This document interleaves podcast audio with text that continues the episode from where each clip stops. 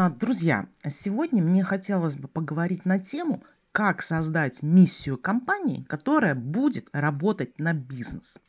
Вообще, тема миссии периодически выходит на первый план и вызывает жаркие дискуссии среди предпринимателей. Типа того, да зачем нам миссия? Мы же деньги зарабатываем. Миссия это так, для красоты, а бизнес это про продажи и про прибыль. И на вопрос, а зачем нужна миссия, многие российские предприниматели и руководители ответить не могут.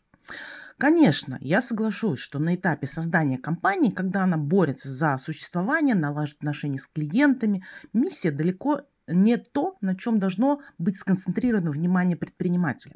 Хотя на самом деле, друзья, если миссия прописана с самого начала бизнеса, это очень здорово, так как сразу будет работать на репутацию бизнеса. Но моментом истины для многих руководителей становится период стремительного роста бизнеса, когда помимо удержания и привлечения клиентов появляется потребность в грамотных специалистах, формализации а, либо пересмотре процедур управления. На этом этапе миссия помогает преодолеть недоверие к компании окружающего мира, направлять деятельность сотрудников и преподносить компанию в внешней среде как уникального участника конкурентного а, рынка. Теперь мне хотелось бы для вас рассказать, а, какие можно выделить функции миссии. То есть, ну вот зачем она, что, чем она может помочь вам в бизнесе.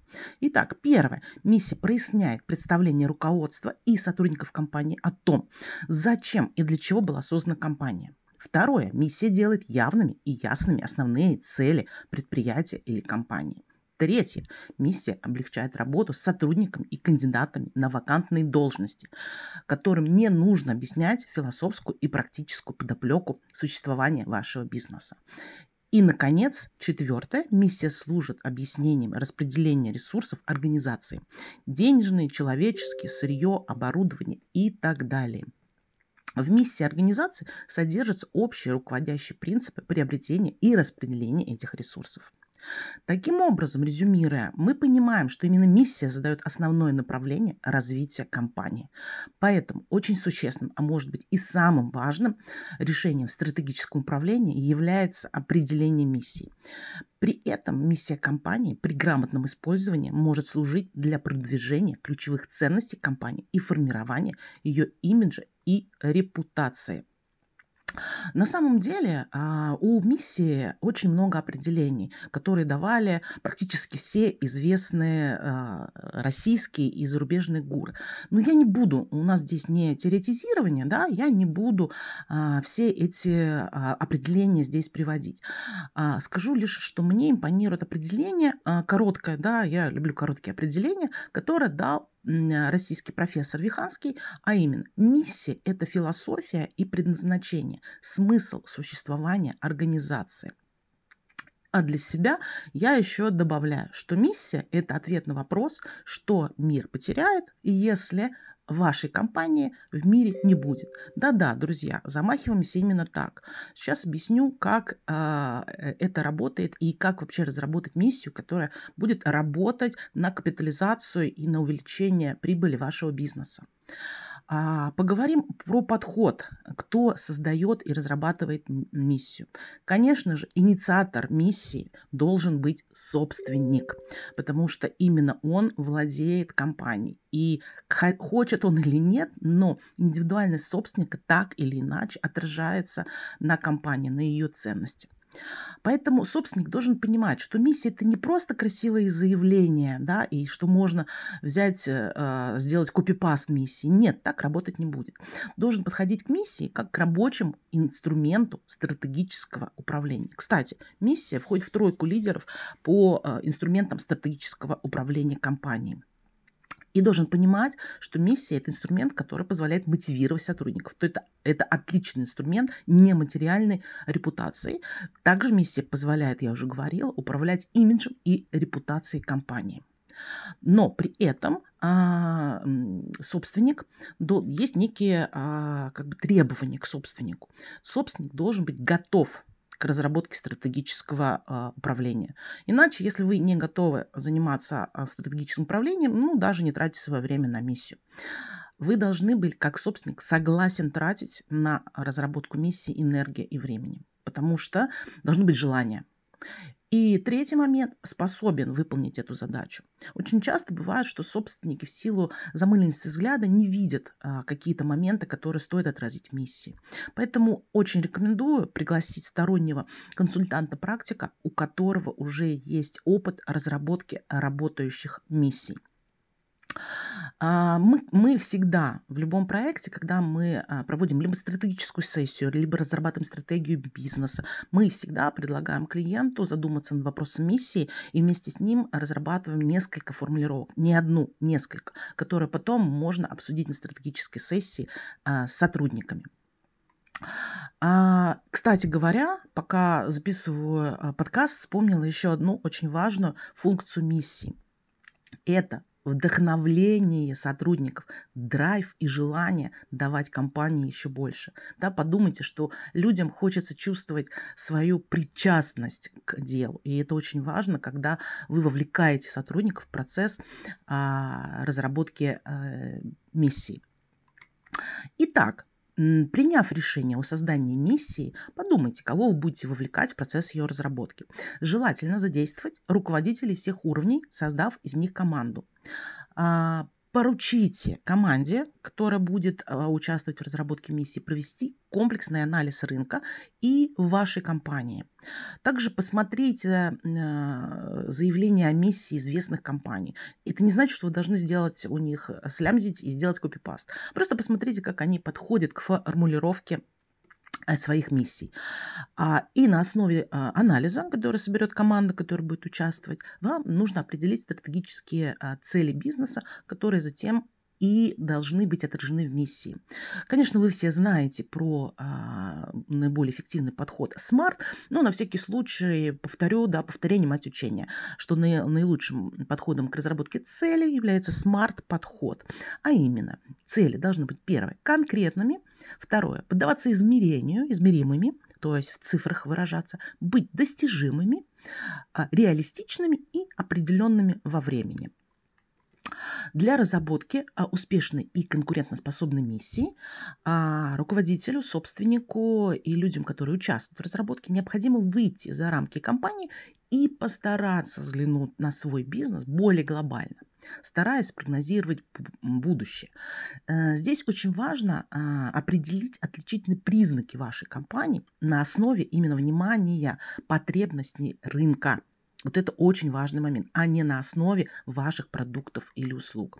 Давайте я приведу несколько примеров. Например, компания Xerox, да, если от продуктов пойти, то а, она могла бы записать так. Мы изготавливаем офисное оборудование. А зачем? Миссия сформулирована так. Мы помогаем повысить производительность труда конторских учреждений. А, компания, которая продает бензин, Могли бы просто сказать, мы продаем бензин. Но нет, миссия звучит, мы обеспечиваем энергией средств транспорта. Или еще одна компания, которая делает пылесосы. От продукта звучит, мы производим пылесосы, но миссию мы формулируем от потребностей рынка. А именно, мы помогаем создавать более чистое и здоровое окружение – Второй момент. Надо сделать так, чтобы миссия была понятна всем сотрудникам компании. Правильное понимание миссии сотрудниками напрямую влияет на то, как эта миссия будет реализована ими в работе и как, и как следствие воспринята а, рынками. Для донесения миссии до всех членов а, коллектива, сотрудников, можно использовать различные инструменты. А, например, в крупных, да и не только в крупных, во всех компаниях это могут быть, например, а, семинары, с активным участием менеджеров, которые будут объяснять, что такое миссия, как она работает на каждого а, сотрудника и на компанию. Также э, могут быть некое такое корпоративное руководство, которое будет включать свод основополагающих материалов. Например, это может быть обращение руководства, объясняющее цели компании, ценности, которые приняты. А, также в этом руководстве может быть объяснение основополагающих принципов компании, на которых строятся отношения, особенности культуры, этики и так далее. Для нескольких наших, наших клиентов мы разрабатывали такое руководство под названием «Добро пожаловать в компанию такую-то». А данное руководство выполнено в виде небольшой брошюры или, может быть, где-то в онлайне, когда новый человек приходит, ему говорят, ознакомьтесь, пожалуйста, а, с нашими ценностями и с нашей корпоративной миссией. На самом деле, не только для больших корпораций, но и для небольшого бизнеса. Это очень круто работает на мотивации, на то, чтобы люди понимали, что они здесь делают, к чему они будут причастны. Очень важно, чтобы вы э, использовали не формальный язык, а именно человеческим языком, душевным языком. И, соответственно, эти все инструменты, они очень хорошо работают на то, что а, сотрудники начинают рассказывать всем, с кем общаются о миссии. Потому что далеко не у всех миссия есть. Да? И очень здорово, когда начинают говорить а, о вас с точки зрения миссии. И это такое конкурентное преимущество, а, может быть, очень хорошее. И мне бы сейчас здесь хотелось поделиться с вами инструментом, который я подсмотрела у одного из своих клиентов, а именно какую систему, как разрабатывается миссия и что там должно быть. Четыре основные стратегические аудитории, вы должны для них озвучить миссию э, компании. Какие это аудитории? Это общественная, то есть вклад компании в сообщество и решение каких общественных проблем. Потому что мы так или иначе существуем в социуме. Второй момент – клиентское удовлетворение запросов конкретных клиентов. Да? Помним, уходим от продукта к потребности. Третий момент – организационно для сотрудников удовлетворение запросов э, компании, а именно сотрудников. Что вы даете сотрудникам? Это тоже очень важно для, опять же, нематериальной мотивации. Кстати говоря, нематериальная мотивация на сегодняшний день работает в разы лучше, чем материальная. Далее, предпринимательская для партнеров. То бишь, что, почему с вами нужно партнериться. Сейчас, кстати, а, партнерка – это один из таких зон роста для а, компании. Поэтому, если вы пропишете вашу миссию для четырех стратегических групп, это круто будет работать, потому что, общаясь с партнерами, вы будете понимать, что говорить им, почему к вам должны прийти. Общаясь с клиентами, вы будете говорить, почему именно у вас нужно покупать. Опять же, сотрудники будут понимать, что вы им даете, почему надо выбрать именно вашу компанию. Давайте приведу пример да, а, а, нашего клиента, чтобы это было не голословно. Заори, да, один из крупнейших российских производителей пластинчатых теплообменников. Казалось бы, простейший продукт. Итак, миссия компании, общая миссия, формулировка звучит так. Мы создаем новые стандарты. Мы берем на себя ответственность за, за изменение привычных способов ведения бизнеса и правил взаимодействия, за их замену на новый, более эффективный для наших клиентов, сотрудников, партнеров, общества в целом. Это общая формулировка, которая используется в пиар и так далее, и так далее. Теперь давайте поговорим про четыре группы. Итак, для общества, как сформулирована миссия, делая бизнес по новым стандартам, мы улучшаем качество жизни, дарим спокойствие и уверенность в завтрашнем дне, несем людям тепло, комфорт и уют, с нами надежно. Для клиентов мы внедряем новые способы взаимодействия с клиентами на нашем рынке, соединяя надежность нашего оборудования с новым качеством сервиса. Мы дорожим человеческими отношениями с нашими клиентами, развиваем и поддерживаем их с нами комфортно сотрудничать. Для сотрудников мы внедряем мы выстраиваем честные и открытые взаимоотношения с сотрудниками, основанные на взаимном уважении, профессионализме и ответственности. Мы ценим позитивный подход к жизни и активную включенность в жизнь компании. Мы способствуем развитию и обучению сотрудников, понимая, что это вклад в будущее компании. Мы создаем новые качества жизни и работы. И для партнеров мы способствуем повышению эффективности и росту качества бизнеса наших партнеров. Мы уважаем своих партнеров, поэтому они доверяют нам. Вот это можно брать и уже а, во все коммуникации, в пиар, в рекламу, ну, куда при, при общении использовать эти все формулировки. Но, конечно, сейчас некоторые могут сказать, ну, это хотелки, а, наверное, миссия должна быть достижима. Да? Конечно, важно соблюдать с тем, чтобы миссия все-таки была реалистична. Да? И, соответственно, вы можете, когда вот вы напишете формулировки для четырех групп, вот этих стратегических групп, вы можете фактически протестировать вашу миссию, формулировки по некоторым, ну, я даю, по трем требованиям. Первое. Определяет ли миссия компании ее конкурентными преимуществами? Определяется ли миссия компании ее конкурентными преимуществами? Второе. Отражает ли миссия компании ее ожидания, принципы и ценности? И третье. Основана ли миссия компании на потребностях рынка? Вот это вам напоминалочка для себя, проверочка. А еще хотелось бы остановиться чуть-чуть совсем на очень важной миссии, а именно, почему в моменте миссии, почему получение прибыли не может быть миссией. Друзья, я очень часто слышу а, от предпринимателей, когда они говорят, Екатерина, ну, миссия – это получение прибыли, верно? Ведь а, экономический смысл такого понятия, как бизнеса, это извлечение прибыли из того, что ты делаешь. И говорят, где здесь подвох? На самом деле здесь нет подвоха, но есть подмена понятий. А именно, давайте разберем. Безусловно, бизнес создается для извлечения прибыли. Но миссия отвечает на вопрос, каким образом, на основании каких ценностей будет происходить это самое извлечение прибыли. Да? Если бы прибыль была миссией, да, то, а, наверное, все бы зарабатывали на не очень хороших гигиеничных бизнесах. Но это не так. Помните, пожалуйста, что миссия – это стратегическая цель и основная причина существования компании. И в случае, если компания имеет миссию, выраженную как зарабатывание денег, то она, скорее всего, столкнется с большими трудностями. Очень низкая эффективность в ситуациях на рынках, где деньги стали длинными и началась неценовая конкуренция.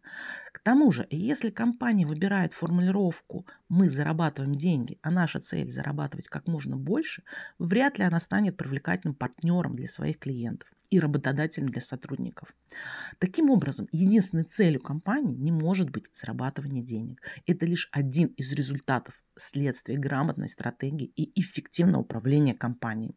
К тому же не стоит забывать о том, что конкуренция вынуждает компании задуматься о нематериальных преимуществах сотрудничества с ними.